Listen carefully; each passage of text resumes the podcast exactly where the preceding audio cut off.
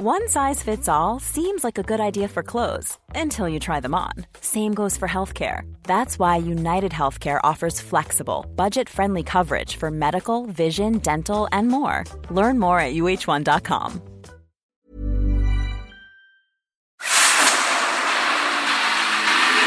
El dedo en la llaga. Había una vez un De historias inexplicables. Una nación con personajes asombrosos. Santo Tomás tenía razón. Hay que ver para creer. El México increíble. Las verdades que duelen. La voz de los que callan. El dedo en la llaga. Infórmate, diviértete, enójate y vuelve a empezar. El Heraldo Radio presenta El Dedo en la Llaga con Adriana Delgado. Existe un momento del día en que pueda apartarte de mí. El mundo parece distinto cuando no estás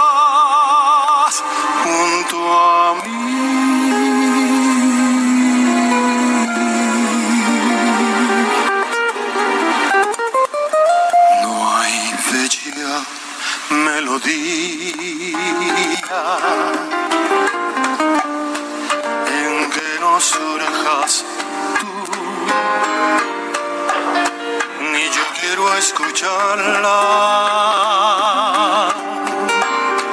Si no la escuchas Dios, que Dios Dios, Dios. ¿Qué canción estamos escuchando? Contigo a la distancia, interpretada por Alejandro Fernández. El pasado 10 de mayo, El Potrillo realizó una serenata virtual para todas las mamás y sus fans de alrededor del mundo. Contigo a la distancia queda perfecto para los momentos que estamos viviendo a causa de la pandemia, pues a pesar de que estamos distanciados, debemos estar apoyándonos más que nunca. Una ventaja que tienen estos conciertos en este estilo es que no importa en qué parte del mundo te encuentres, ni la hora que sea, buscándolos por internet puedes escuchar a tus artistas favoritos interpretar sus éxitos. ¡Qué maravilla! Y los saludo con mucho gusto. Soy Adriana Delgado este miércoles 13 de mayo del 2020, acompañada por el gran Georgie Sandoval. Muy buenas tardes, Jorge. Muy buenas tardes, Adriana Delgado. ¿Cómo te encuentras el día de hoy? Ay, yo muy bien. Con esta canción podría encontrarme mal. Qué barbaridad, qué linda letra, ¿eh? Es una maravilla y la voz del potrillo verdaderamente muy bien, muy bien. Oye, mi querido Jorge, y déjame decirte que estoy súper feliz porque Gastrolab estrenó sitio web. Fíjate que además, bueno, yo ya soy fan del sitio, bueno, de todo lo que hacen en el Heraldo impreso, pero ahora tenerlo en un sitio web donde puedo ver recetas, donde puedo ver entrevistas con los grandes chefs, no solamente del de México, sino del mundo, o sea, me pone muy contenta porque usted entra al sitio de gastrolabweb.com y puede encontrar no solamente recetas, este consejos que son muy importantes en la cocina porque el detalle está muchas veces precisamente en las cosas más sencillas para hacer un, un, buen platillo y son las que no tomamos en cuenta. Gastrolab le dice qué hacer en ese momento, Jorge Sandoval. Una maravilla, pasa, se te hace agua la boca e inmediato quieres ponerte a cocinar. Por favor, por favor, ingresen a este sitio www.gastrolabweb.com y mandarle un gran saludos a todos los que hacen posible este sitio, porque aún con esta pandemia nosotros no dejamos y no dejan el esfuerzo de seguir dándole a usted lo mejor. Y este sitio es prueba de ello. Gracias Cristina Mieres, gracias Lidia, mira, mira, este, y a todos los que hacen posible este sitio, gracias por hacernos este a los neófitos de la cocina acercarnos un poco a lo que es el buen comer el buen beber y el buen vivir. Así es. Y si se quieren poner en contacto contigo, mi querida Adriana. Bueno, que tú casi, mi Georgie, nada más eres el buen beber y el buen vivir, ¿eh? Me conoces muy bien. Demasiado bien, creo. Ok. El Twitter de Adriana Delgado es arroba Adri Delgado Ruiz. Ahí le escriben inmediatamente, ella les contesta y también le pueden dejar un mensaje de voz o de texto al 55 25 44 33 34 es el WhatsApp. Le repito, 55 25 44 33 34. Y háganlo, porque la verdad a mí me, me da mucho gusto recibir sus opiniones, sus quejas también, sus propuestas. Créanme que eh, siento muy bonito, la verdad, cuando me escriben, entonces me emociona mucho contestarles. Pero bueno, yendo a otras cosas aquí en el dedo en la llaga, tenemos en la línea a San Juana Martínez, directora de Notimex, de la Agencia de Noticias del Estado mexicano, que siempre la he reconocido por ser una gran periodista, una gran periodista y además una mujer que apoya a las mujeres, me consta porque conozco a San Juana y sé de su gran calidad periodística. Muy buenas tardes, San Juana. Buenas tardes, Adriana. Qué gusto estar contigo en el dedo en la llaga. Y saludos a Jordi también. Gracias. Oye, San Juana, pues yo pensé que ya había acabado todo este tema de Notimex y que ya habíamos empezado a trabajar y que ya te, ya tú estabas en lo que realmente te gusta y te apasiona. Y ahora otro, este esquema de debate en redes y de que no lo entendimos. A ver, explícanos. Pues mira, sí, seguimos trabajando. La verdad, eso no nos quita no nos quita el tiempo para dedicarle al periodismo, a los géneros periodísticos, al rescate y transformación de la agencia de noticias, Notimex. Y pues sí, efectivamente hemos eh, vivido en, en, en los últimos, bueno, desde ayer, un linchamiento. Se podría decir que he vivido un linchamiento directamente de una organización que se supone que está para defender a los periodistas, que es artículo 19 con sede en Londres y que aquí tiene una representación pues vinculada a otros eh, a otras organizaciones verdad que tienen otros intereses y que eso le ha afectado mucho en su independencia. Un linchamiento lo digo así Adriana porque sin ninguna prueba sin ningún pues sin nada para comprobar lo que están diciendo verdad nos acusan en base a dichos a chismes de ex trabajadores despedidos por corrupción, denunciados penalmente y eh, por eh, gente anónima, aparentemente. Esas son sus fuentes. Y pues es lamentable que el nivel de periodismo del informe de este de esta organización eh, que pues ahora se dedica a hacer linchamientos lo digo en, en el plano personal porque eso es lo que yo he vivido.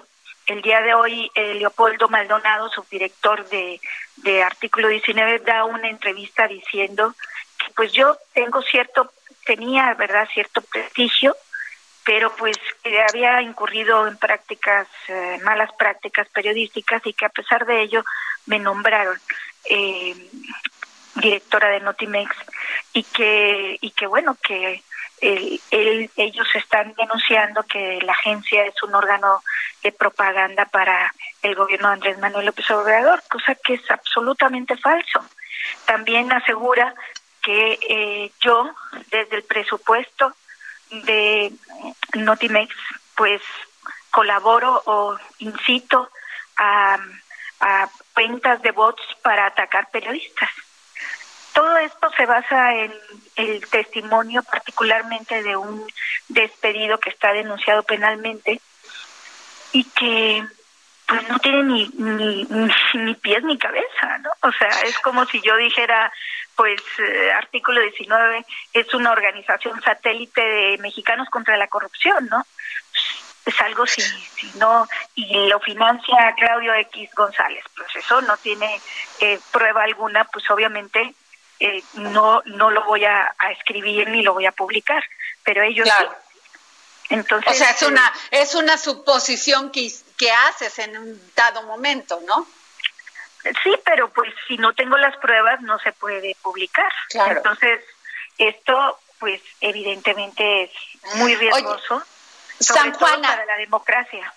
Yo me quedé que tú, a ver, cuando tú entras a una, a una empresa, te voy a poner en el lado de la, de la iniciativa privada, tú tienes derecho a hacer un equipo, un equipo con el que te sientes capaz de poder trabajar y generar todos tus proyectos. Eso pasó con San Juana Martínez en Notimex. Sí, y, pues sé que también, o sea, sé que también muchas de las personas que pues tú decidiste como un nuevo equipo que estaba entrando, fueron liquidadas de acuerdo conforme a la ley. Así es. Sí, y que fueron, este, y que inclusive recibieron unas liquidaciones a veces de 500 mil o hasta más. ¿Qué pasa entonces, San Juana? Pues sí, mira, eh, efectivamente, pues la agencia la recibimos eh, al borde del abismo, eh, eh, podrida de corrupción, secuestrada por una mafia sindical que ya no era sindicato, sino era una mafia que se dedicaba al saqueo de los recursos. Nosotros hemos interpuesto eh, pues alrededor de una docena de denuncias penales, ¿verdad? que no han dado ahorita sus frutos, pero pues que ya están en poder de la Fiscalía General de, de la República están con la unidad de investigación financiera con Santiago Nieto, que se está haciendo una investigación directa con la policía cibernética de la misma fiscalía por los ataques que nosotros hemos sufrido eh, tanto en redes como en los hackeos que nos han hecho de nuestro portal y de nuestras redes. Entonces, efectivamente, para hacer esa transformación, pues se, se hizo un reajuste de personal, ¿verdad? pues eh, se despidió gente, obviamente se fueron la lista de aviadores que había, de más de 60 aviadores, eh, una lista de gente que no cumplía con el perfil, ¿verdad? Que cobraba gente que llevaba cinco años sin pisar en la redacción, ¿no? Entonces sí hubo un reajuste que tiene que ver pues con prácticas antiéticas de gente que cobraba el llamado chayote, estamos en un verdadero cambio, en una verdadera transformación. Obviamente eso no le gusta a todos, mi querida Adriana. Ajá. Oye, San Juana, y luego esto de los bots, o sea, de que se compran bots, de que se compran cuentas, de que se compra... Yo la verdad hablo por mí, porque yo que te conozco, sé que cuando hemos tenido un tema de mujeres, tú eres la primera en apoyar. Híjole, no te veo pidiendo que, que destruyan a otra mujer. La verdad no te veo. Imposible, oye, buscaron a las mujeres, a las periodistas más destacadas, a quienes admiro y respeto, y por supuesto quiero, eh, y las pusieron como diciendo que yo soy la que este he contratado bots para atacarlas. Para, para empezar, hablé ya con algunas de ellas y me dicen, oye, pues yo no tengo ningún ataque de ningún bot. Claro, o sea. Que, tenga que ver contigo. Nos reíamos el otro este, ayer sobre el tema. Ahora, te voy a decir una cosa, San Juana. Dicen en mi pueblo, Veracruz, que para que la cuña apriete, tiene que ser del mismo palo. Entonces, generalmente estos ataques van de, o sea, como que nos perciben tan vulnerables y tan chiquitas que dicen una mujer atacando a la otra. A ver si se arma lío, ¿no? Sí, pues eso les encanta por eh, pues el patriarcado, mi querida, que está empoderado, obviamente eh, es una manera de dividir y vencerás. Pero mira, eh, yo creo que cuando los trabajos se hacen como el que ha hecho el ITESO, un, un, trabajo que según ellos demuestra que hay campañas de bots en el gobierno de Andrés Manuel López Obrador y, y en Otimex y en todas eh, es un basado en un programa que además puedes descargar gratuitamente en internet. Pues eso, evidentemente que hay cuentas que te apoyan, hay cuentas que te atacan. Eso es Twitter, ¿verdad? Quien no lo pues entienda, pues está equivocado. Yo misma sufro diariamente y debo de bloquear algunas cuentas por los ataques a veces misóginos de carácter sexual contra mis hijos, contra mi familia, con fotos terribles robadas de, de mis cuentas personales. Yo misma lo tengo que hacer. ¿Por qué eso no lo investigan o por qué eso no lo incluyen en este informe que realmente no es un, un informe, es un linchamiento directo? Y es muy preocupante, querida, que una organización que se dice que defiende a los periodistas pues los ataque. Es lamentable porque pues eso erosiona parte de nuestra democracia, tener organizaciones no gubernamentales totalmente comprometidas con quienes los financian, particularmente, ¿no? Ahora, no para la defensa de la libertad de expresión. Tú tienes 10 libros o más nomás te menciono algunos, soy la dueña, amantes del poder, manto púrpura, prueba de fe, o sea, eres una escritora prolífica y además eres una periodista, bueno, de, de, de, además de esas que van a investigar al fondo. O sea, no te quedas con la primera, este, pues la primera declaración, vas. Ahora, yo te pregunto, eh, tú eres feliz ya como reportera, eras bueno, recibías honores, recibías premios y decidiste tomar un papel en la escena pública. Así es. Y lo decidiste, lo decidiste para cambiar el este esquema del este país, el periodismo. ¿Te ha traído más gratificaciones que, que tristeza? Pues mira, sí, la verdad es que es muy satisfactorio trabajar para, para el bien común, ¿no? O sea, en este caso, un medio público es muy apasionante porque estás haciendo, pues estás eh, haciendo un trabajo en favor de la sociedad, ¿no? Nuestra, nuestra misión es garantizar el derecho a la información de los mexicanos y sobre todo el derecho a la verdad, porque esa agencia estaba secuestrada y era un órgano propagandístico. Ahora no, nosotros somos absolutamente libres, hemos entrevistado, como tú bien sabes y has sido testigo, a todos los colores, los partidos políticos y sus representantes. Eh, hemos eh, cambiado en apenas un año totalmente el trabajo de la agencia. Hemos recuperado los géneros periodísticos, crónica, entrevista, reportaje. Hemos creado Notimex TV, Hemos creado la unidad de verificado para desmentir las fake news. Hemos creado la unidad de datos, la unidad de género para escribir con perspectiva eh, hacia las mujeres. Entonces, han sido unos cambios verdaderamente profundos de esta transformación que sí genera bastante satisfacción. Debo decirte que yo me siento muy contenta, soy muy feliz, tengo un gran equipo de mujeres y hombres comprometidos todos ellos con realmente cambiar, cambiar no solamente la agencia, sino cambiar a este país, ¿no? Es nuestra gran oportunidad, Adriana. Ahora, San Juana, ¿no les gusta a tus críticos que seas una mujer empoderada, que no, te dejes, que contestes, que seas contestataria? ¿No les gusta? Que te defiendas. No les gusta. ¿Qué vas a hacer? No, pues mira, es, es, mejor que hay que irse acostumbrando porque este, este país también está cambiando y muy pronto yo creo que yo lo veré, espero que lo veamos juntas, eh, mi querida Adriana, eh, pues una presidenta, ¿no? México merece tener una presidenta en algún momento y pues eso es bueno porque nosotros estamos abriendo camino, estamos abriendo brecha y diciendo, bueno, señores, aquí tiene que haber una igualdad.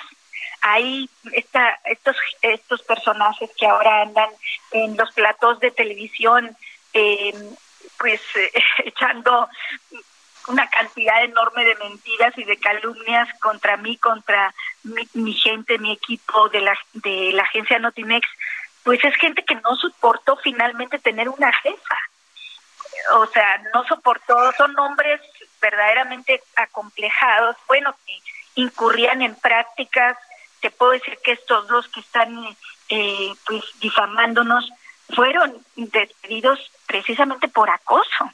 Entonces nosotros llegamos con una mentalidad de que no íbamos a permitir ningún comportamiento de agresión hacia nuestras compañeras, hacia, hacia las mujeres de, de nuestra agencia, ¿no?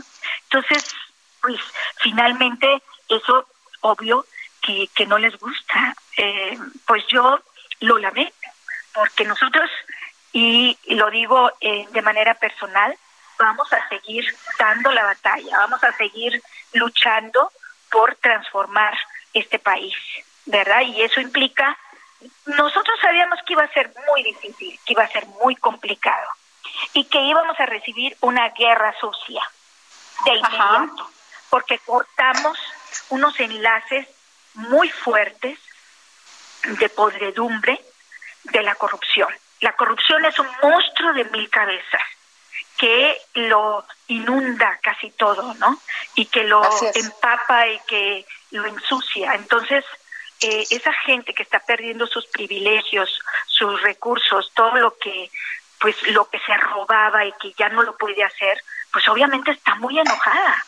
Claro. Entonces, golpea, golpea y golpea. Lamentablemente, las ganas de golpear al gobierno han hecho que algunos colegas periodistas lamentablemente hayan perdido el rigor y el profesionalismo.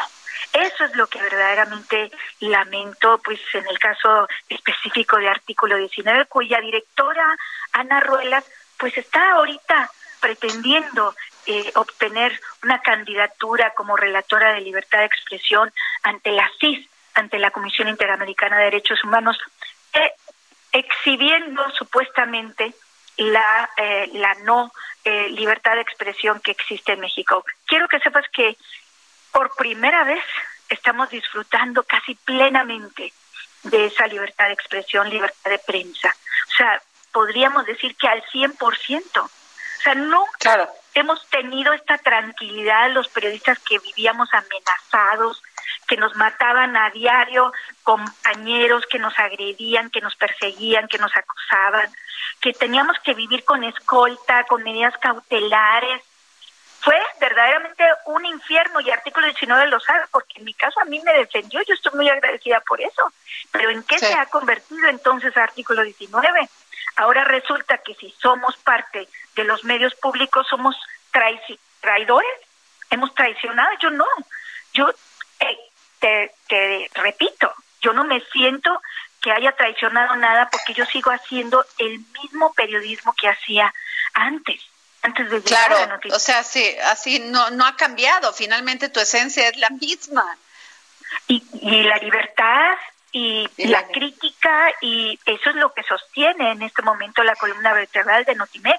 Ahora, una agencia que pretende precisamente ser absolutamente independiente y lo está logrando porque el presidente ha cumplido su palabra. Claro, le ha instruido, ni ha pedido, ni ha solicitado nada. Ha respetado absolutamente la libertad, al 100% de Notimex. Le pregunto a San Juana Martínez, directora de Notimex, pero más le pregunto a San Juana, la periodista, la reportera, la mujer, la, el humano, porque como ser humano debes de sentir, como persona debes de sentir que estos ataques a veces son injustos, ¿no? A veces dices, ¿cómo me defiendo? Y las mujeres somos empoderadas, echadas para adelante. Le pregunto a San Juana Martínez, ¿vas a seguir adelante? ¿No vas a decaer? ¿Vas a seguir echándole esa pasión y esa emoción? Por supuesto, al 100 vamos a seguir, la lucha sigue, porque eh, esto acaba de empezar. Entonces vamos a continuar con este cambio, con esta transformación de la agencia. Vamos a aportar nuestro granito de arena para que este país cambie verdaderamente. Y me siento muy ilusionada. Yo voté por un cambio, yo me ilusioné totalmente con el triunfo de Andrés Manuel López Obrador y sigo ilusionada. Me siento muy eh, ilusionada.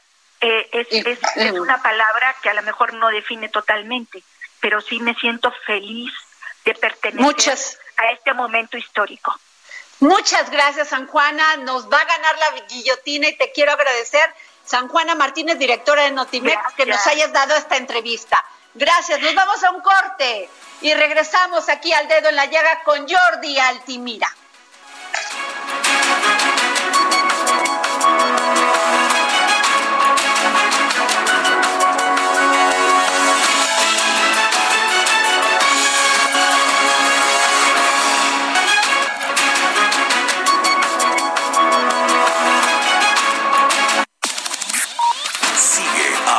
Delgado en su cuenta de Twitter. Arroba Adri Delgado Ruiz. Además, te invitamos a enviar tus opiniones y comentarios en texto o por mensaje de audio a través de WhatsApp al 55 2544 3334.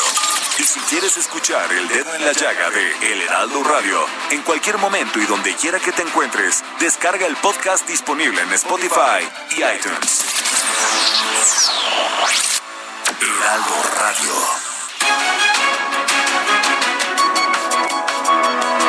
Oh, regresamos aquí al dedo en la llaga. Yo soy Adriana Delgado y estoy acompañada por Georgie Sandoval.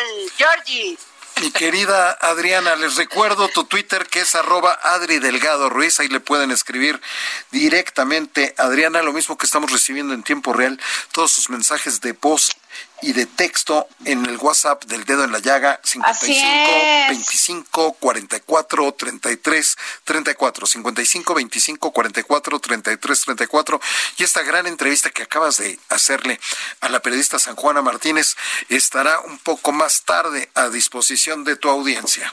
Sí, por favor, ponla, porque es muy interesante lo que nos dijo San Juana Martínez, directora de Notimex. Y bueno, Jorge, nos vamos con Jordi Altimira, pero déjame decirte quién es Jordi Altimira. No solamente es un gran empresario español, es eh, un emprendedor que están muy de moda, pero además él tiene ahora, hizo muy bien porque se reinventó y ha tenido pláticas en su sitio de en su sitio de YouTube, en su sitio web sobre cómo hacerle para que pasemos esta pandemia los los que somos empresarios y bueno, yo también porque yo soy empresaria de Mantúa y de y de Salsa Doña Licho, para poder combatir esto que se nos viene, que es una crisis económica y que en México por lo menos va a dejar 10 millones de pobres. Y yo le quiero pedir a Georgie Jordi Altimira, empresario barcelonés, que nos diga cómo hacerle, qué están haciendo ahora en Barcelona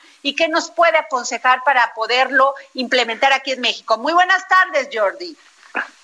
Hola, buenas tardes, Adri. Espero que, que estéis todos bien y, y todos los familiares y, y, amigos que estén con buena salud y, y que siga, sigáis bien en ese sentido.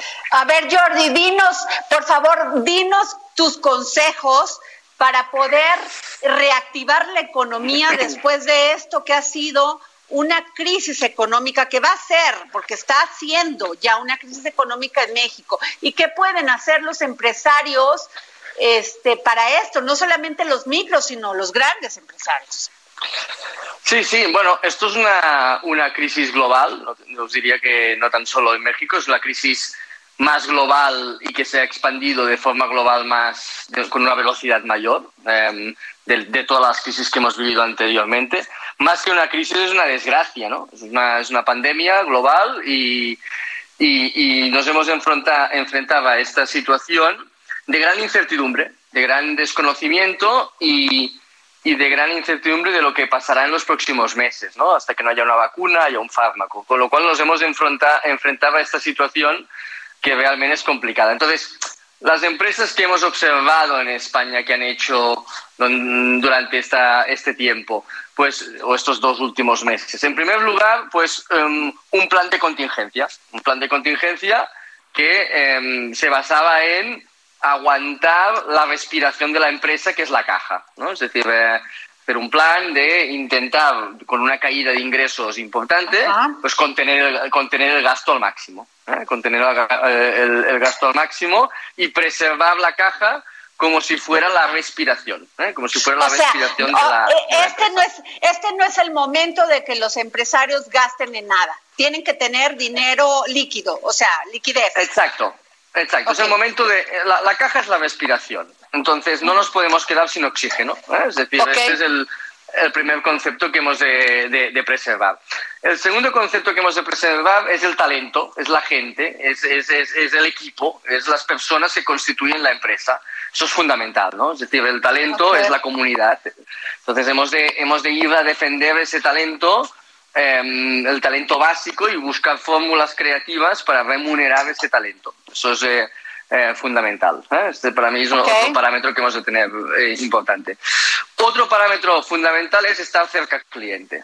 Hemos de estar muy, muy, muy ubicados al cliente. Hemos de estar cercanos al cliente, fidelizar al cliente, hablar con el cliente, preocuparnos por el cliente y en una crisis que no sabemos lo que pasa, hemos de estar en la trinchera, hemos de estar en la realidad, en el terreno, en la escala 1-1, en, en, en lo que sería tratar con cliente y ver continuamente qué necesidad tiene. Eso es fundamental. No podemos perder la perspectiva cliente porque nos alejaría de, la realidad. Y semana a semana, en esta crisis, cambia mucho. Con lo cual, em, esa perspectiva de, vivir el terreno eh, eh, todavía toma mayor importancia. Para mí eso es otro, otro factor. El cliente es el futuro. El cliente es lo que nos va a volver a, a reactivar, con lo cual hemos estado muy, muy cercanos a, a él. ¿eh? Este es un factor para mí importante. Otro factor importante es las empresas han hecho ese plan de contingencia, han cortado gasto, muy bien, em, pero ahora toca pensar en tercer y cuarto trimestre. El business plan, el plan de negocio que tenían, pues seguramente no les va a servir para este año, ha cambiado todo mucho, es un plan de supervivencia, pero el tercer y cuarto trimestre hay que hacer cosas nuevas. ¿Qué hemos de hacer en el tercer y cuarto trimestre? Pues bien, hemos, las empresas han de, pensar qué capacidades tienen, qué oportunidades nuevas existen eh, con esta situación y con esta, mm, eh, este cambio en el modelo de demanda y con estas capacidades internas y estas oportunidades externas han de ser capaces de monetizar en nuevas eh, alternativas. Y eso también es algo que es la sincronización de capacidades y oportunidades eh, toma mucha relevancia. Y eso todos los líderes y, y todos los empleados de una empresa tienen que focalizarse en ese factor. Y las empresas que han destacado en España durante este periodo, y creo que también a nivel mundial, mm, tienen dos eh, características. Primero, una gran agilidad, es una crisis darwiniana, es una crisis que de adaptación al cambio, es decir, una gran agilidad al cambio y una misión. Las empresas que han tenido misión, las empresas que se han focalizado en un objetivo trascendente, han destacado. Las empresas que han fabricado respiradores, las empresas que han fabricado test, nosotros mismos que nos hemos, nos hemos puesto, como bien indicabas, a comunicar mucho y acercarnos al cliente y a convertirnos en el personal sanitario de las empresas. Pues esa misión nos ha motivado a, eh, pues a realizar una labor de, de, unión de equipo, de motivación, a, em, pues a trascender y hacer cosas pues que realmente en una época pues normal pues no hubiéramos realizado.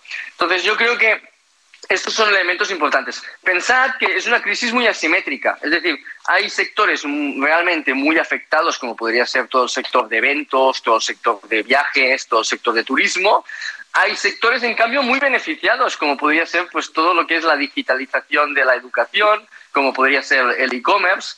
Eh, estos son sectores que se han visto beneficiados. La mayoría quedan en, el medio, que es se ven afectados, pero mm, hay oportunidades y en las crisis eh, y en las situaciones como la que nos encontramos, las empresas ágiles, las empresas con misión, tienen esa oportunidad de em, crecer y, trascender y, tirar adelante.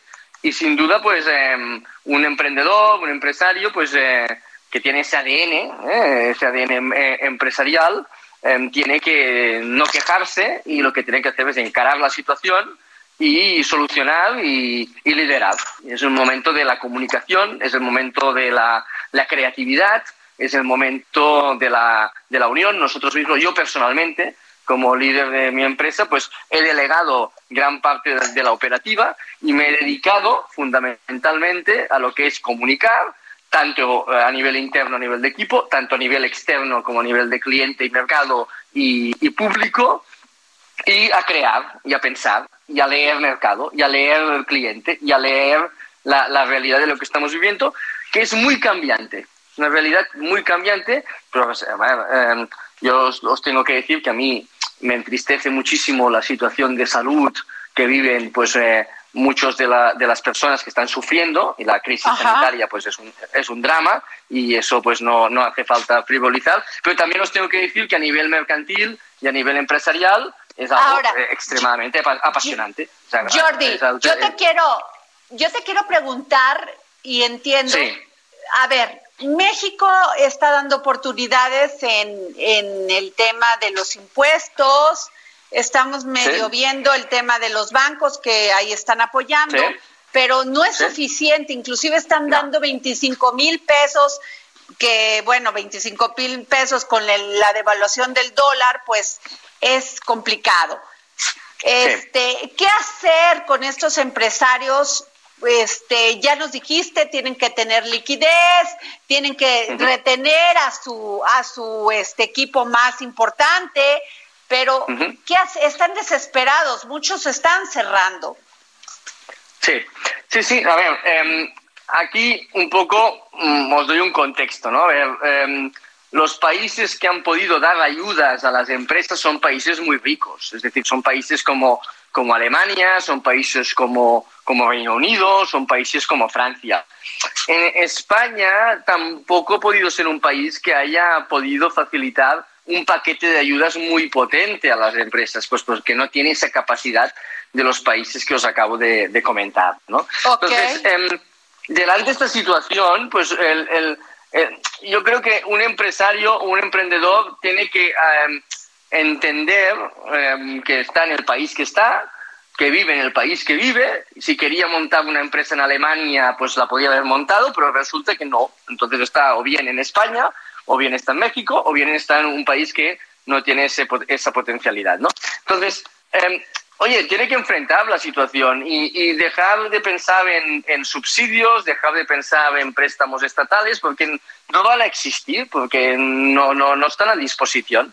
Con lo cual, pues em, hay, que, hay, que, hay que reaccionar de la forma que os comento. Es decir, en el peor de los casos, pues oye, pues tendremos que hibernar el proyecto durante unos meses hasta reactivarnos si estamos en el sector del travel, estamos en el sector turístico, pues nos va a costar mucho esto reactivarlo a corto plazo. Eso es una realidad, eso es, realmente inevitable, ¿no?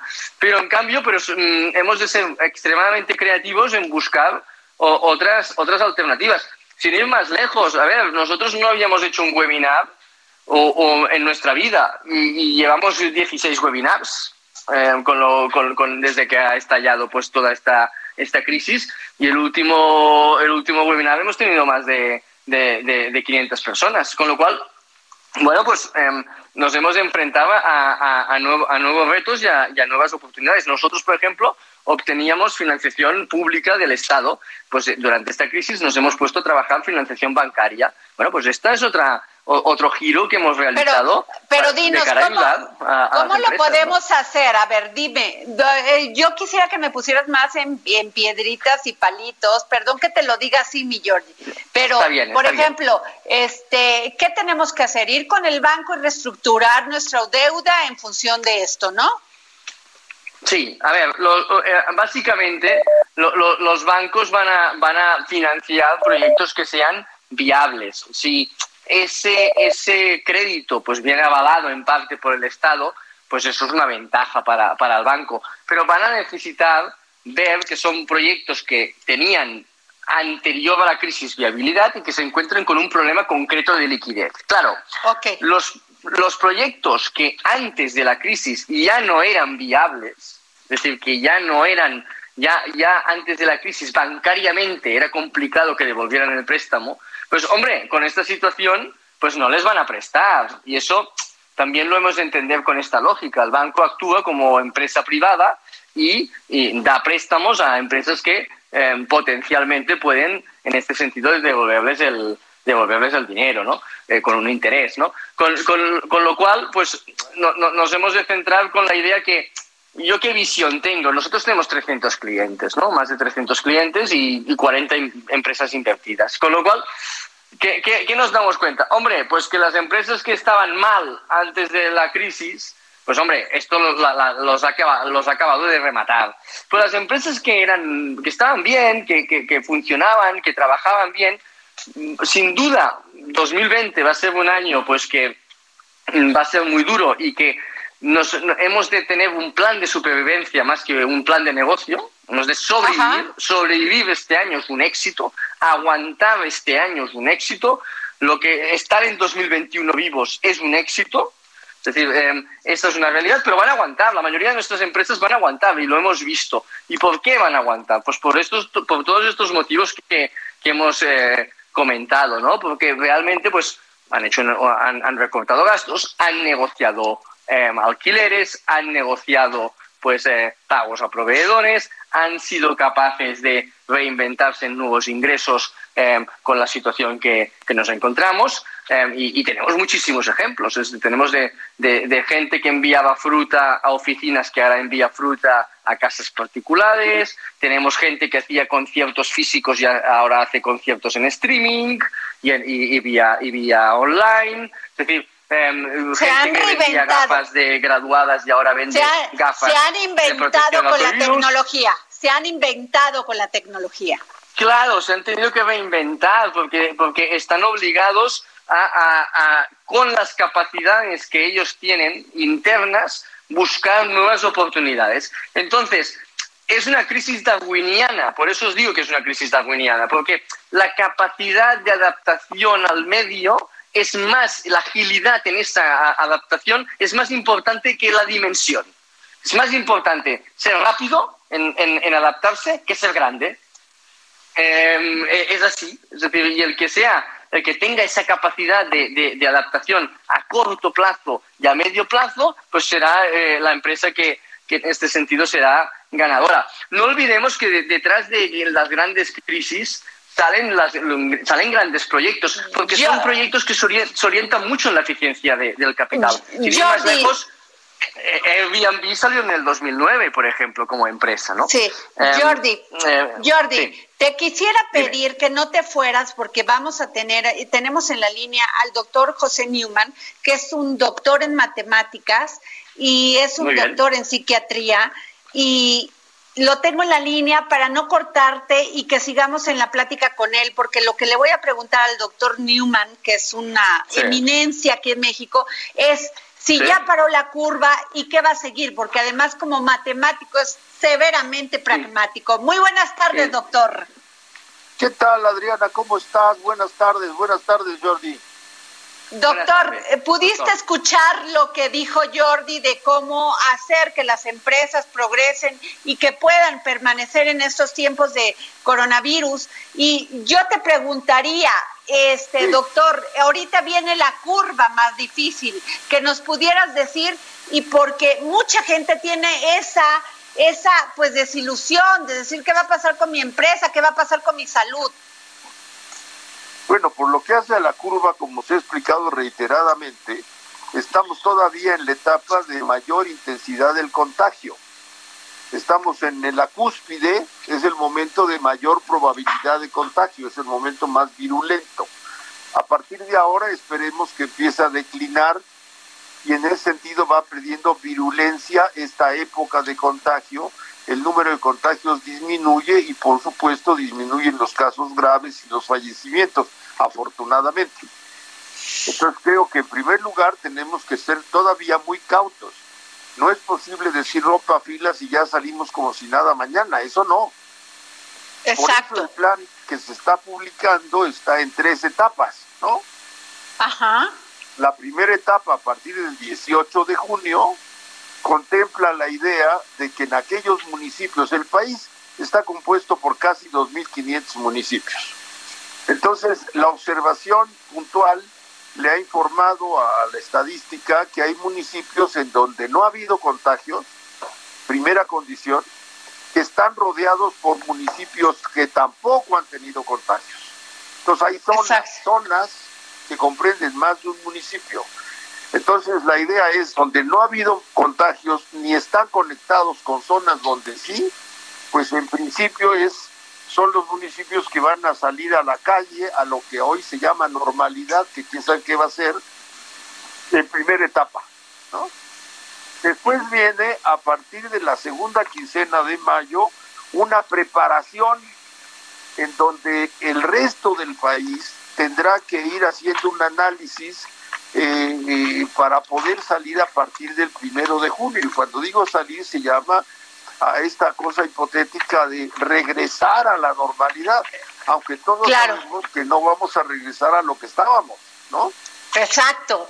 Y, muchas, muchas personas, Pepe, tú que eres un gran matemático, están enfrentándose, están empezando a enfrentarse a una crisis, una crisis económica que sin duda, como lo dijo Ricardo Salines, va a ser más terrible que la pandemia.